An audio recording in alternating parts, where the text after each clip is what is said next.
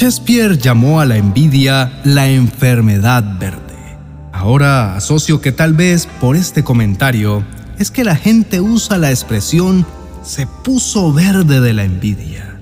Pero, ¿qué tendrá que ver este comentario con la realidad?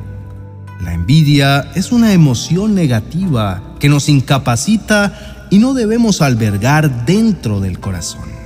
Es mejor practicar la admiración, elogiar sinceramente a las personas y hablar bien de ellas para no dejar acercar la envidia a nuestras vidas.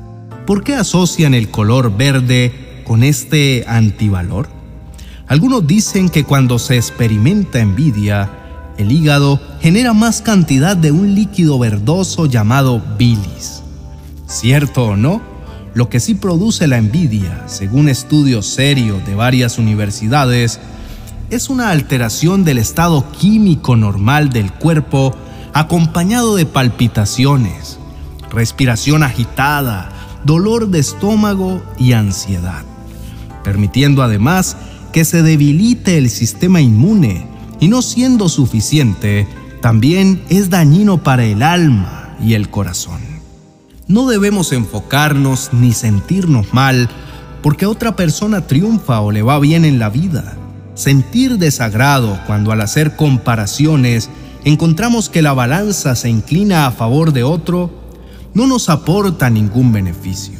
Todo lo contrario, da paso a sentimientos que nos destruyen. La envidia lleva directo a la crítica destructiva. Es inevitable que en la vida nos encontremos con personas que tengan más conocimiento, más inteligencia, más dinero o mejor pareja que nosotros solo por nombrar algunos ejemplos. Cuando pasamos mucho tiempo analizando la calidad de vida o la cantidad de bienes que poseen los demás, estamos abriendo la puerta a este desagradable sentimiento. Pero, ¿qué dice la palabra de Dios referente a esto? Querer sobresalir y ser el centro de atención da inicio a este pecado. Sí, porque así lo llama la Biblia pecado. Es una obra de la carne que surge de la competencia y la comparación. Es un pecado altamente destructivo. Pero la envidia no es el único pecado al que estamos expuestos. En Gálatas capítulo 5, versos 19 al 21, hay un gran listado de los pecados de la carne y lo describe así. Manifiestas son las obras de la carne que son adulterio fornicación, inmundicia, lascivia, idolatría, hechicerías, enemistades, celos, iras, contiendas, disensiones, herejías, envidias, homicidios, borracheras, orgías y cosas semejantes a estas, acerca de las cuales os amonesto, como ya os lo he dicho antes, que los que practican tales cosas no heredarán el reino de Dios. La versión traducción en lenguaje actual más claramente lo dice de esta manera. Todo el mundo conoce la conducta de los que obedecen a sus malos deseos. No son fieles en el matrimonio. Tienen relaciones sexuales prohibidas, muchos vicios y malos pensamientos adoran a dioses falsos, practican la brujería y odian a los demás. Se pelean unos con otros, son celosos y se enojan por todo. Son egoístas, discuten y causan divisiones. Son envidiosos, se emborrachan y en sus fiestas hacen locuras y muchas cosas malas. Si bien es cierto que la palabra de Dios nos amonesta a dejar atrás los pecados de la carne y tener más bien el deseo de agradar al Señor con nuestra vida y con todo lo que hacemos, concentrémonos más bien en saber cómo desarraigar todo esto que tanto nos perjudica para no dejarla crecer como maleza. En Romanos capítulo 13, versos 13 y 14, la palabra nos dice que debemos vestirnos de todo lo que el Señor Jesús nos ha enseñado. dejando de pecar, porque pecar es como vivir en la oscuridad y hacer el bien es vivir en la luz. Controlemos nuestro deseo de hacer lo malo y tengamos comportamientos correctos. Vivamos como si todo el tiempo anduviéramos a plena luz del día. Esta palabra también nos aconseja que no debemos ir a fiestas donde haya desórdenes, ni emborracharse, ni ser vulgares, ni tener ninguna clase de vicios. No busquemos pelea ni seamos celosos. Más bien, dejemos que Jesucristo nos guarde de todas estas cosas y nos ayude a tener vidas limpias. En nuestro manual de vida, encontramos instrucciones para vencer todo pecado y se nos instruye a tomar nuestra cruz cada día y seguir a Cristo. A lo largo de las escrituras somos aconsejados para que nuestras costumbres sean sin avaricia, que estemos contentos con lo que tenemos ahora, porque el Señor no nos dejará ni nos desamparará. Adicionalmente nos instruyen a amar a nuestros semejantes con un amor bueno, sufrido y que esté libre de envidia. El Señor está interesado en la salud de nuestras almas. Por eso la invitación es a que juntos invoquemos su nombre, pues necesitamos su oportuna ayuda para alejar de nuestras vidas no solo la envidia, sino cualquier otro tipo de pecado. Oremos. Padre amado, con toda humildad venimos ante ti a buscar tu rostro. No queremos ofender más tu nombre ni desobedecer más tu palabra. Más bien unánimes y de común acuerdo, venimos a suplicar tu ayuda para que la envidia y los demás pecados de la carne no nos gobiernen y para que las bendiciones de buscar primeramente tu reino de justicia sean añadidas a nuestras vidas. Señor, queremos que nuestro corazón destile tu vida espiritual, que nuestro corazón te agrade y que tengamos la sencillez de aquel que considera a los demás como superiores a él mismo. Que el respeto y la admiración sea algo que persigamos para no dejar albergar sentimientos destructivos como la envidia, la crítica y los celos.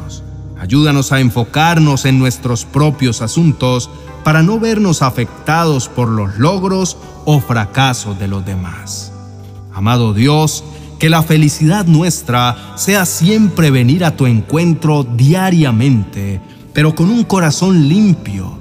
Y no quiere decir que nunca nos equivoquemos, sino que voluntariamente reconocemos ante ti nuestros pecados y podemos estar seguros de que tú eres fiel y justo para perdonarnos y limpiarnos de toda maldad. Necesitamos tanto de ti, Dios mío. Por eso queremos que nuestro corazón sea renovado. Y esa es una obra maravillosa que solo tú puedes hacer. Tú eres la fuente de la vida y no queremos que haya ningún impedimento para recibir las bendiciones que tienes preparadas para nosotros. Por eso, mi Rey, en esta hora presentamos nuestra oración que ante ti clama diciendo, escucha Señor nuestra oración, considera nuestros pensamientos, atiende a la voz de nuestro clamor, oye nuestra voz de mañana. Cada día nos presentaremos y oraremos buscándote, mi Señor. Te pedimos, buen Dios, que crees dentro de nosotros un corazón limpio y que tengamos firmeza para rechazar el pecado. No nos alejes de tu presencia ni quites de nosotros tu Santo Espíritu. Devuelve a nuestra vida la alegría de tu salvación. Padre, no te fijes en nuestra maldad, no tomes en cuenta nuestros pecados, no nos dejes tener malos pensamientos Cambia todo nuestro ser.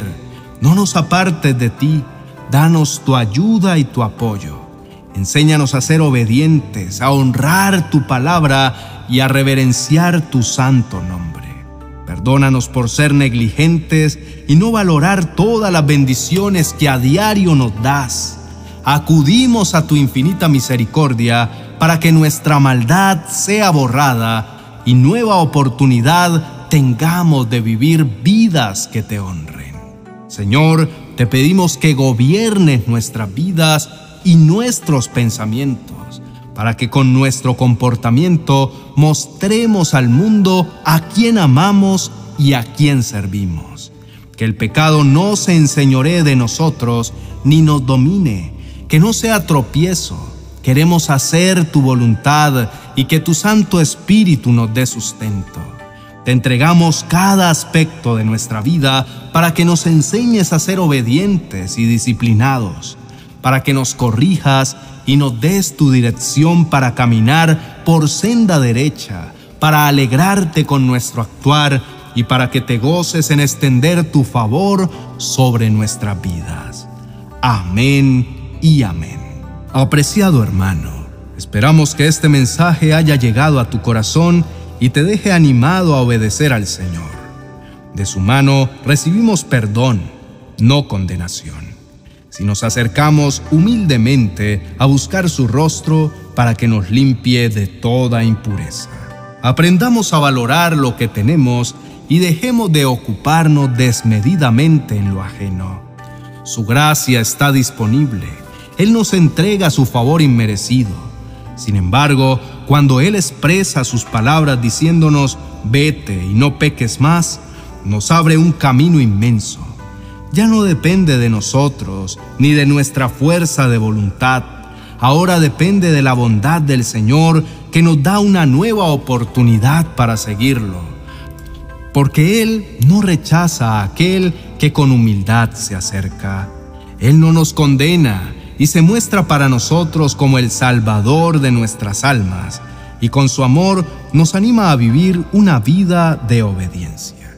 Por eso quiero invitarte para que adquieras nuestro nuevo libro, 30 oraciones para poner tu día en las manos de Dios para que tu vida sea transformada y avances tomado de la mano de tu Señor y Salvador, el amado de tu alma. Dios te bendiga.